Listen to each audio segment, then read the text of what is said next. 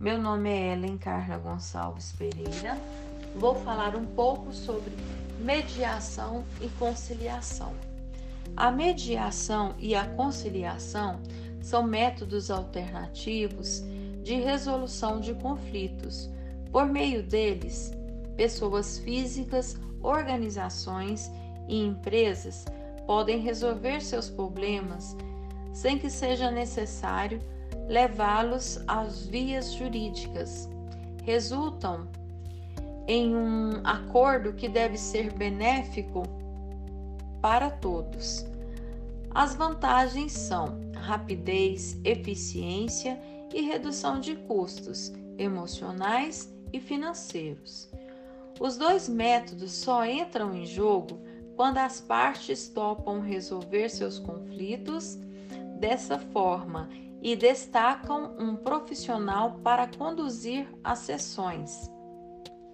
A partir dessa decisão, tanto os mediadores quanto os conciliadores atuam guiados por princípios previstos em lei.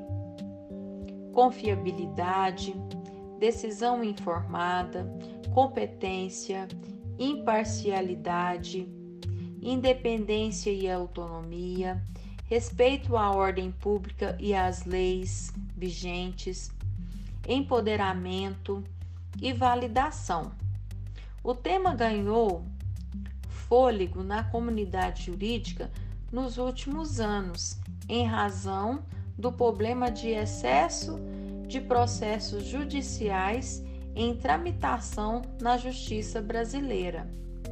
Para se ter ideia, as dimensões do excesso de litig litigância no Brasil, o Judiciário hoje conta com um estoque de 80 milhões de ações, equivalente ao tamanho da população da Alemanha. Esse incentivo ao uso de métodos alternativos está trazendo grande grandes resultados. Só em 2018, o Tribunal de Justiça de São Paulo informou ter solucionado 190 mil casos por meio de mediação e conciliação. A participação de empresas também é fundamental nesta luta. E de acordo com TST JS, 27 empresas e 8 parceiros institucionais alcançaram um total de 725.717 acordos, dando encerramento a 90.246 processos no ano passado. E as principais diferenças entre mediação e conciliação a mediação e a conciliação pode parecer similares no primeiro momento, pois ambas resolvem a participação de um profissional neutro ou isento. Neutro e isento.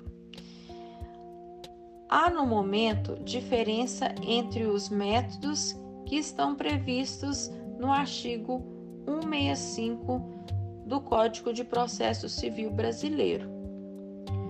O mediador manifesta-se de modo a facilitar que as partes construam a solução juntas.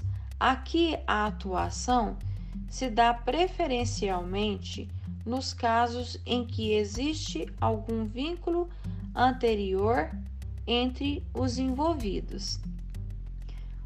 O conciliador atua de forma mais ativa em conflitos pontuais, sugerindo soluções e possíveis arranjos em, em caso nos quais não exista qualquer relacionamento anterior entre as partes.